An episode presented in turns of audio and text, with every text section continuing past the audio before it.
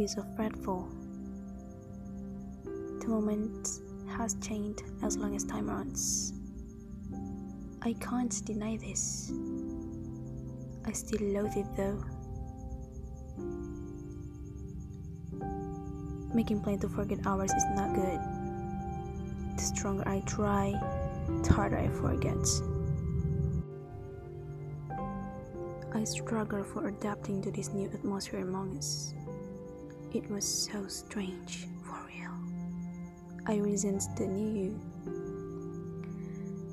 I regret our encounter. I want to shake off my memories just in case.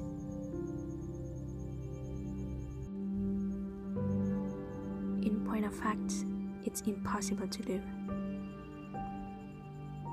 Keep away from you is just a wish.